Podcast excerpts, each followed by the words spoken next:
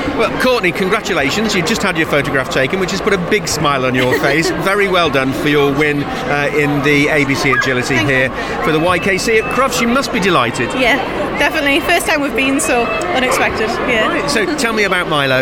Um, he's a cock spaniel. He's crazy. Um, does anything for some food.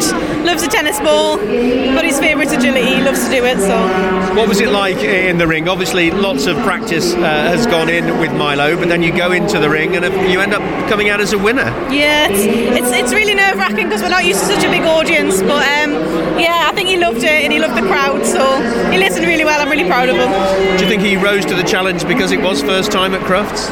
Uh, possibly, yeah. They do say dogs know, don't they? Yeah, possibly. He seemed to know that this was the last run a day that we had, so he was like, "I'm going to win this."